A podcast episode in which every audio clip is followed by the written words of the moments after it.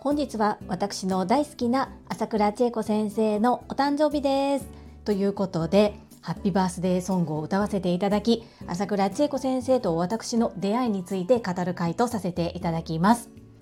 この放送は2月2日金曜日埼玉県所沢にて朝倉千恵子先生の講演会勝ち残る企業と選ばれる人材が開催されます。お花応援チケットという形での応援が可能です。皆様からの温かいサポートが講演会を一層華やかに彩ります。皆様のご支援を心よりお待ち申し上げています。という越後屋さんの提供でお届けいたします。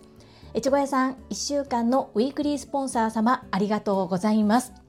こちら講演会自体は満席御礼ということで若干キャンセル待ちを受け付けておられるようですがお席はすでに埋まっております。そんな状況の中何か応援したい。そしてお花という形でも参加したいという方ぜひ一口2000円でお花の応援ができます。ぜひ概要欄もしくはコミュニティに掲載のある URL から応援のほどどうぞよろしくお願い申し上げます。この放送はボイシーパーソナリティを目指すジュリが家事、育児、仕事を通じての気づき、工夫、体験談をお届けしています。さて、皆様いかがお過ごしでしょうか？本題に入る前に2つご案内をさせてください。1つ目は朝倉千恵子先生の新刊本に伴う特別講演会のお話。2つ目はこちらの個人スポンサーさん募集のご案内です。冒頭で申し上げました私の大好きな唯一無二のメンターでいらっしゃる株式会社新規開拓代表取締役社長朝倉千恵子先生が1月22日に41冊目となる新刊本を発売されます。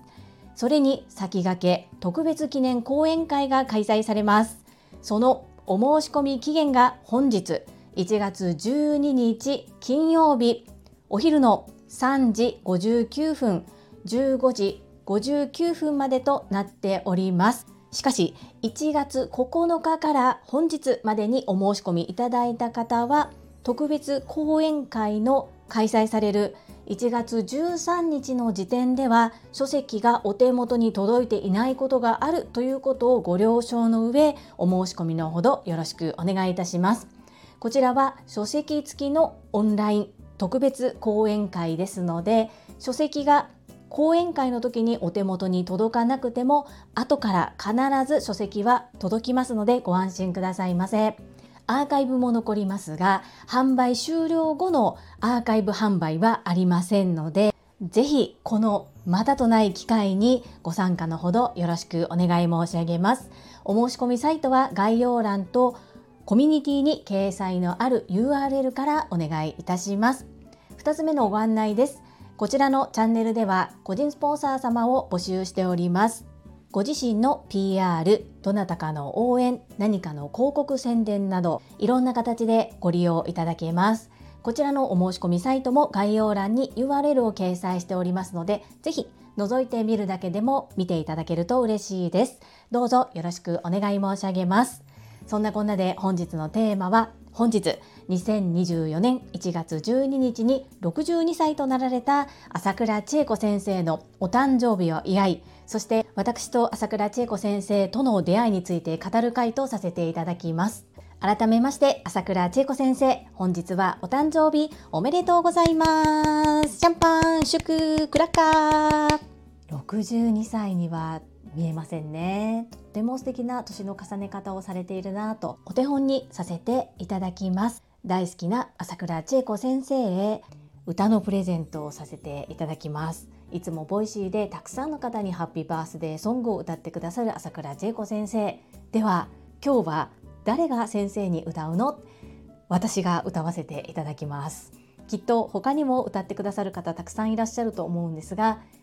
あまり上手ではありませんが心を込めて歌わせていただきます。お誕生日は両親に感謝する日と朝倉千恵子先生から教わりました。よって本日は朝倉千恵子先生のお父様お母様になり代わって〇〇ちゃん〇〇さんはつけずに知恵というお名前で歌わせていただきます。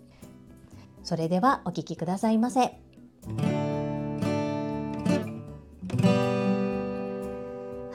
Kì.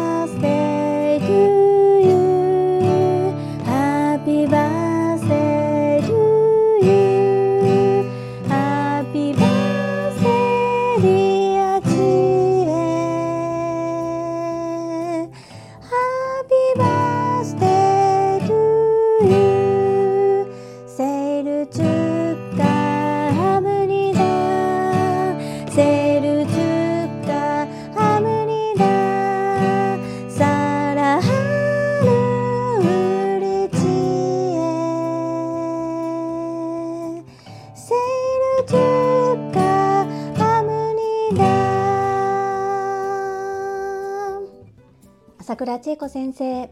62歳のお誕生日おめでとうございますパチパチパチパチ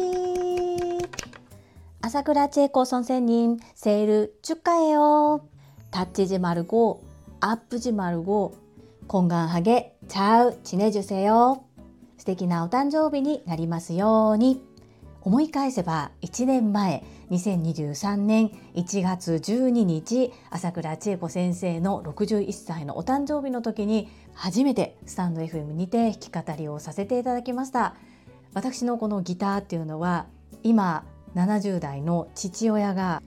10代20代の頃に使っていたヤマハのギターです。それをちょうどコロナちょっと前ぐらいだと思うんですけれども譲り受けて私の家にあったんですが全然使わずに置きっぱなしになっていたんですね。それでそれこそ1日1分じゃないですけれどもなんとか少しずつ練習をして弾けるようになれないか弾けるようになろうというふうに始めたのがこのハッピーバースデーソング。これコードというものがありまして形押さえるんですけども3つしか出てこないんですね。なので久しぶりにギターを触る私にとってはとってもリハビリのようでやってみよう。じゃあ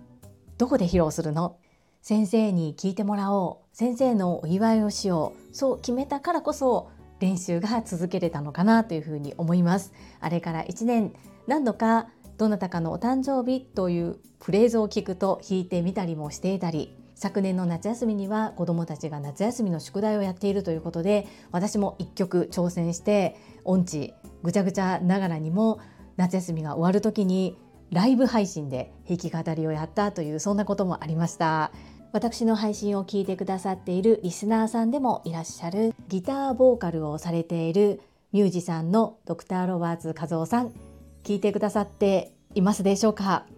？1年前と比べて私少しは上達しておりますでしょうか？またぜひ手ほどきのほどよろしくお願い申し上げます。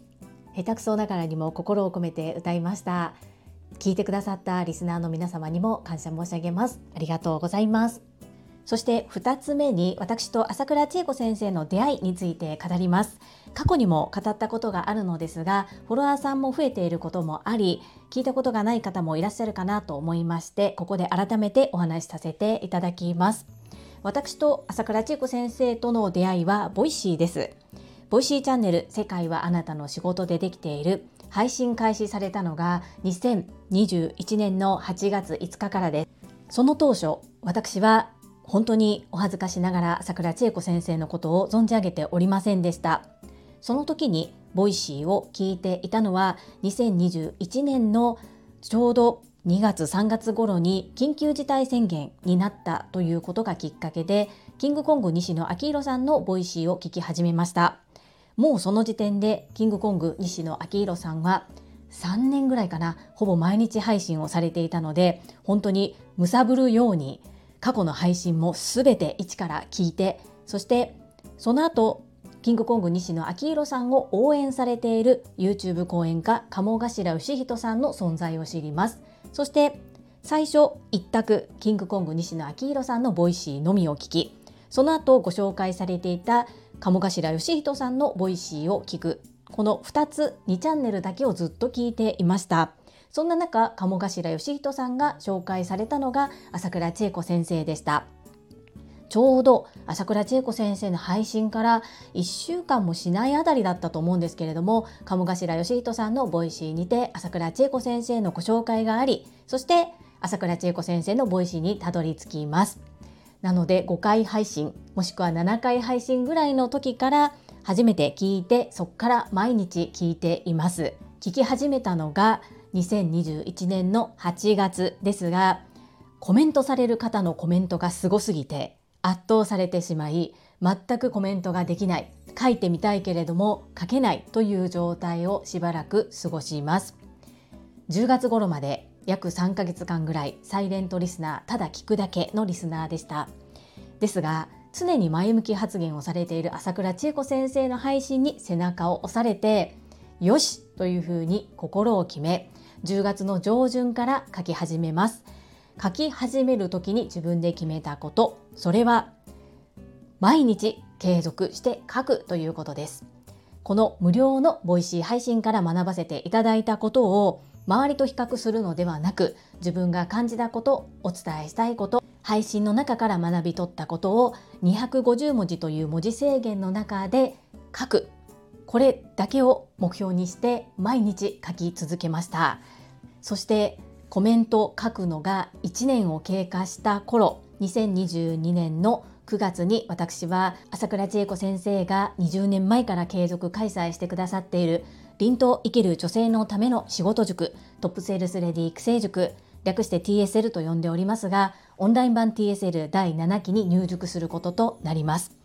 1年間毎日毎日コメントを書くはいいけれども無料体験会にすら一度も参加しないという周りにいる方からするとちょっと変な人だったかなと思います。私にとって TSL という存在は朝倉千恵子先生のお言葉から聞くそのすごい魂の乗ったお言葉そしてすごい方々が集まる場というふうに全く自分とは関係ないすごい世界の人たちが集まるところだというふうに思っていて今でも本当にすごい塾だと思うんですけれども全く自分とは無縁だから関係ないと思っていつも Voicyを聞いていました。ご縁をいただきそこで学ばせていただくこととなります。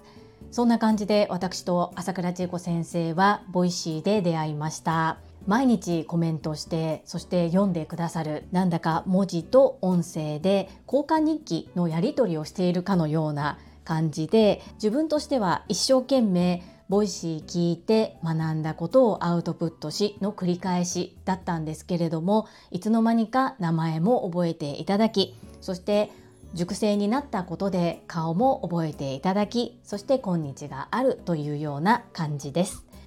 出会いは一瞬遅からず早からず最良で最高のタイミングでやってくる。これは桜千恵子先生のお言葉ですがきっと出会うべくして出会えたご縁なんだろうなと思ってこれからも大切に大切にさせていただきます。本日は朝倉千恵子先生へのバースデーソングのプレゼント。そして朝倉千恵子先生と私の出会いについてお話をさせていただきました。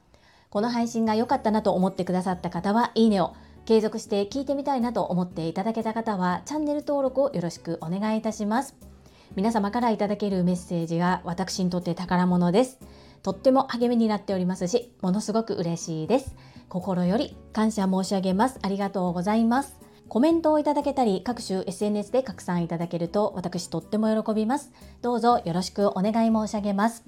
ここからはいただいたメッセージをご紹介いたします。第869回変化自分が変われば環境や人も変わるこちらにお寄せいただいたメッセージです。泉さんからです。ジュリアーノをお手本にできる職場ってすごくラッキーだよ。しかも TSL 熟成。スタイフも毎日配信だから話し方も飛び抜けているだろうし私も実践行動実践行動頑張るぞ炎イズミーナメッセージありがとうございます。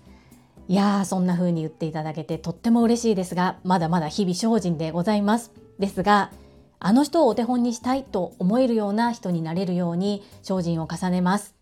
そして、スタイフ毎日配信、それだけ話し方、やっぱり鍛えられているのでしょうかもちろん日々、間を考えたり、言葉のひげが出ないようにどうすればいいのか、そして